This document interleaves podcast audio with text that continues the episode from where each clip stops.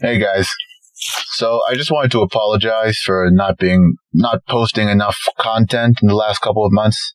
I've been super busy with schoolwork and professional work, but I am making a personal promise that from today, I'm going to be releasing new episodes every two weeks. So, and thank you to th- those of you who've been waiting patiently enough. So yeah, thank you and enjoy.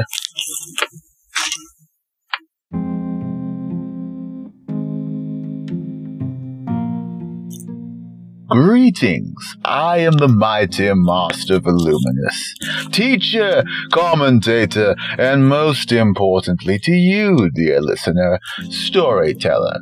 Today we are finally reading the third chapter of the paranormal crime thriller written by Gift Enyadike, Vatour Feel Free to Die.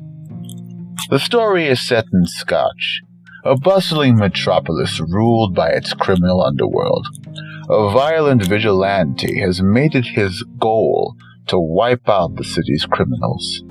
But why? Well, the answer is probably pretty obvious, but we're going to try and find out anyway. In the last chapter, we met poor old Vadim Ivanov. He was kidnapped by the Hellfire crew. Today, we're going to look at his interrogation. Enjoy.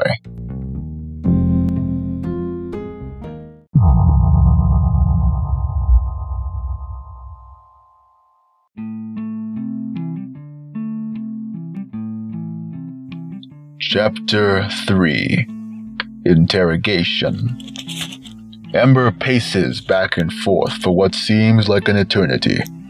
No one says anything. The gangsters know not to speak when she does this. The last person to do so lost their tongue. She stops and looks at the surrounding architecture. The buildings are all old and crumbling. Windows are either smashed or boarded up. The only sound heard is that of the wind. The SUV finally opens. A tall, fit man with brown skin, bleached hair, and a burnt face on the right side comes out. His right eye is blind. He is shirtless. He wears torn red pants and brown sandals. Jarring looks down at Vadim and asks with a hoarse voice, Do you know where you are, Mr. Ivanov? I, I, I don't know. You don't know. He looks at the faces of his associates. He doesn't know. He looks at him. You mean to tell me you've never heard of Freebird Avenue? No, I mean, yes, I just didn't know that we were.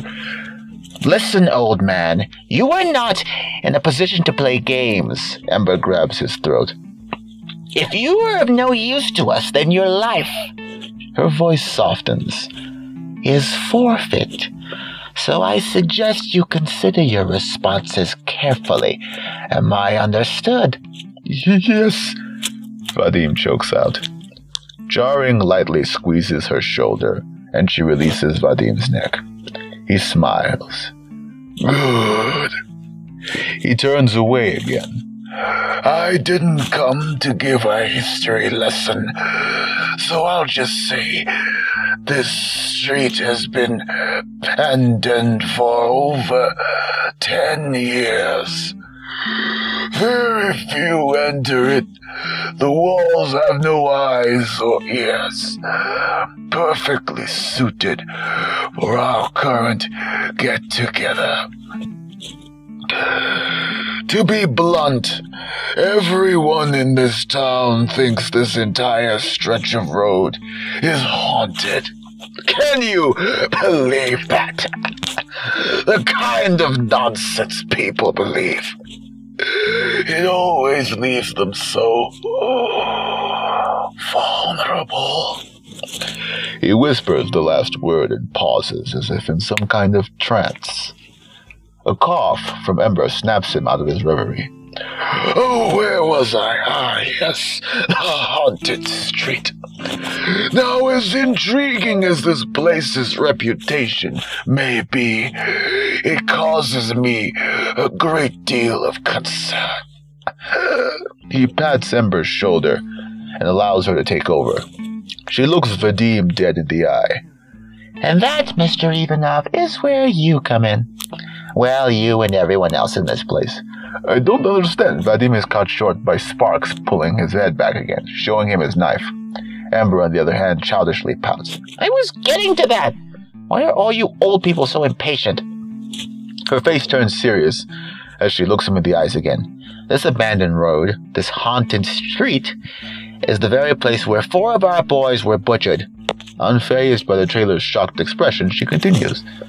They were scheduled for a hit on Thursday last week, and they never turned up. The Hellfire crew does not tolerate lateness for any reason. So naturally, I asked the boss if I could, shall we say, reprimand them. the evil grin on her face sends a chill down Vadim's spine.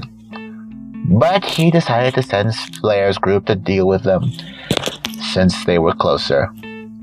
But I guess that somebody already beat us to the punch, the Mohawk gangster chimes in. A look of cold fury from Ember and he realizes it's a mistake. He pleads with Jaring to stop her from killing him. Ember, calm yourself, the gang leader says with a smile. She growls and clenches her fists. Flair breathes a sigh of relief. Jaring walks over to him as one of the bodyguards, a muscular Asian man in a green tank top, black pants, sneakers, and a flame flap tattoo on his left shoulder, walks up behind him and grabs him in a full Nelson. He stares into Flair's frightened face and says, No, you can do it. Ember pulls out two knives from her coat pockets and proceeds to slit Flair's throat with one before stabbing him in both eyes with the other. The sight of such violence causes Va- Vadim to vomit, inciting laughter from the criminals. Ember hands her blades over to her tank top associate to clean. He wipes the blades with a cloth from his pocket and then hands them back to her. She turns to face the group and notices Vadim's hunched over form, his lunch all over the ground. It always gives her a rush of superiority to cause those with weaker stomachs such discomfort. With luck, she could torture the old man later.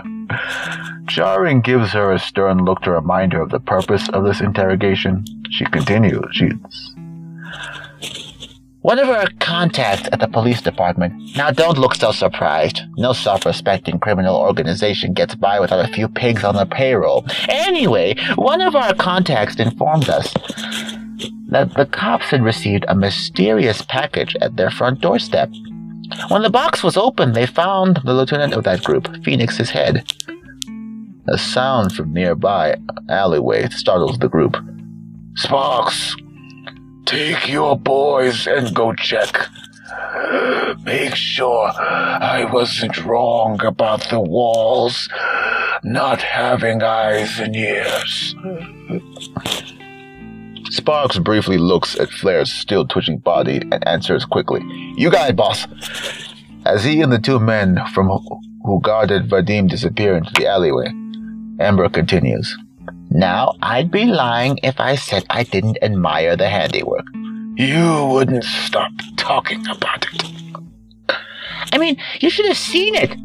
His head had been cleanly chopped off, and then to top it all off, the killer went so far to, as to clean it up. he even comb his hair. Combed his fucking hair. It was an absolute work of art. Vadim can feel nothing but fear and disgust. He has never felt anything but intense loathing for the criminal underworld. It took Milana, his eldest daughter, whose birth he had witnessed with his own eyes, from him.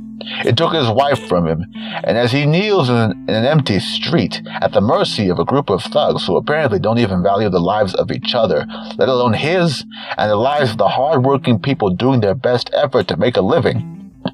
A psychopath talking about the actions of another with such admiration and laughing about it, as if it were a common occurrence. What kind of world does he live in? But you know what the most peculiar thing is? In his mouth, they found a single black feather. I wonder what this freak. Charing prepares to scold her, but Vadim cuts him off. Damn it, just tell me what you want from me! The tailor's outburst catches Ember by surprise. The tank topped bodyguard reaches for his gun, but Charing stops him, walks over to Ember, and slaps her. Stop droning! He snaps, eyes wide with annoyance. She fearfully rubs her cheek and continues addressing Vadim.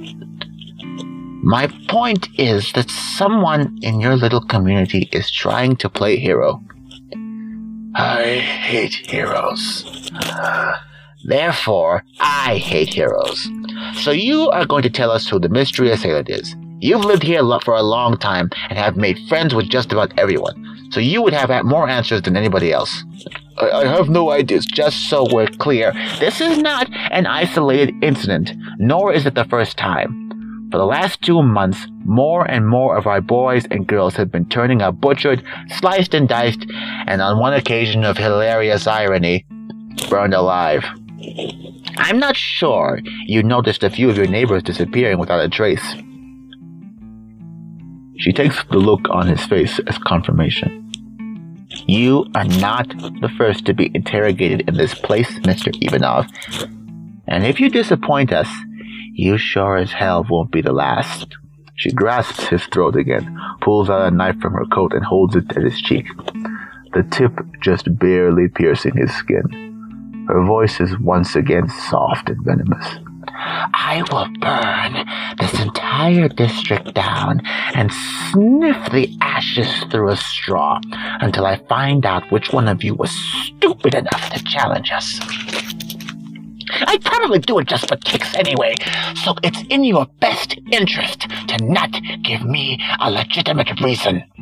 Now give me some information I can use, or I... I, I, I, I told you, I don't know any... Ember slowly slices his cheek and hisses. Liar!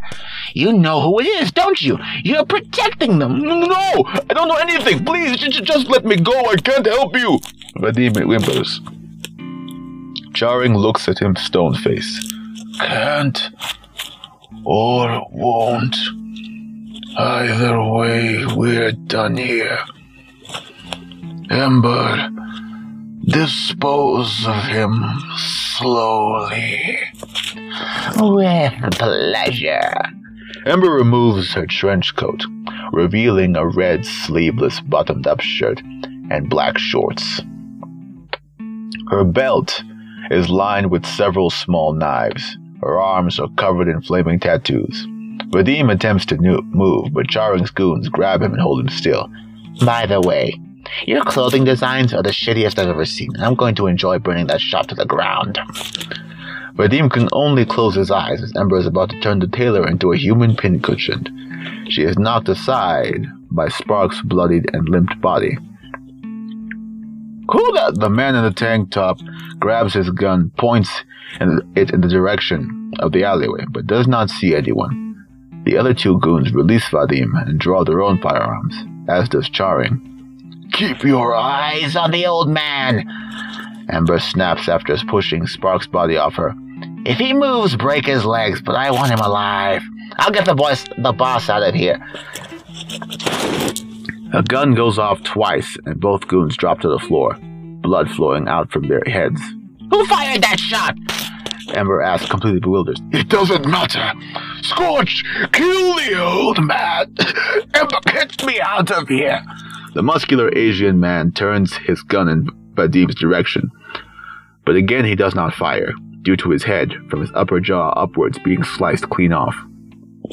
Ember screams in fear and rage. Charing pushes her away from him, gets in the driver's seat of the SUV, and drives out. She lies on the ground in horror. Charing left her for dead. She doesn't know who or what she is dealing with, but she knows who to, de- to blame. You crafty old bastard. She gets up and walks to Vadim.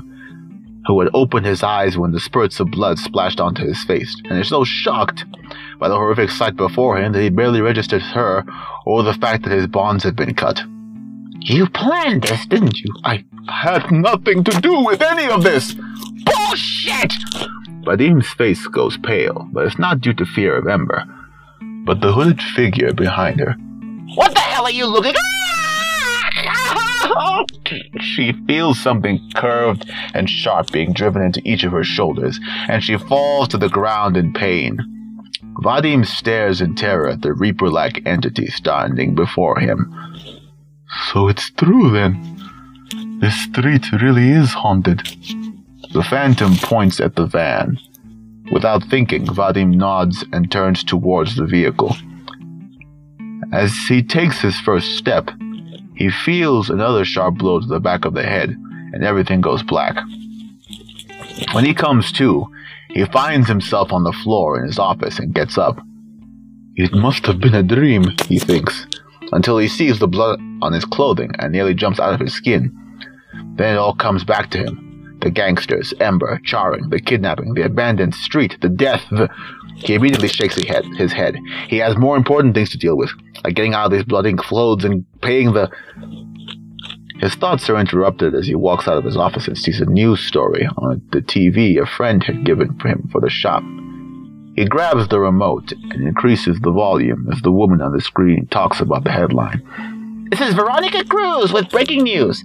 The Hellfire Crew, a gang known for their love of arson, who have been terrorizing the southern eastern block of Scotch, is no more. Members of the group have been turning up dead in various parts of the, of the district. The group has been a target of a vigilante said to be living in the area.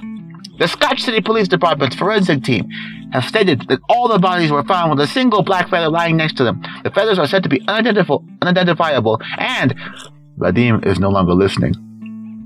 His eyes are currently fixated on the front desk of the shop. For reasons he cannot truly explain, he walks behind it and opens the cash register. It has no money, of course, as he had emptied it last night. So why is he looking at it? The answer lies in the form of a single black feather.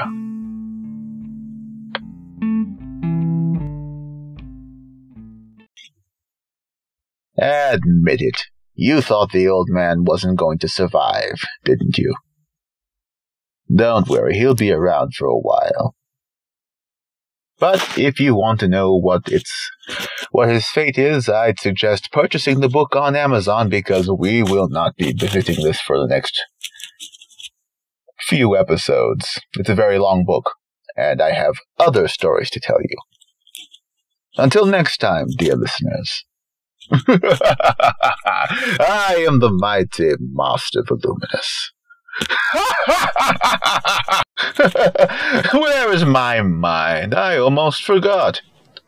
To my listeners in the southern hemisphere of the planet Earth, happy spring day.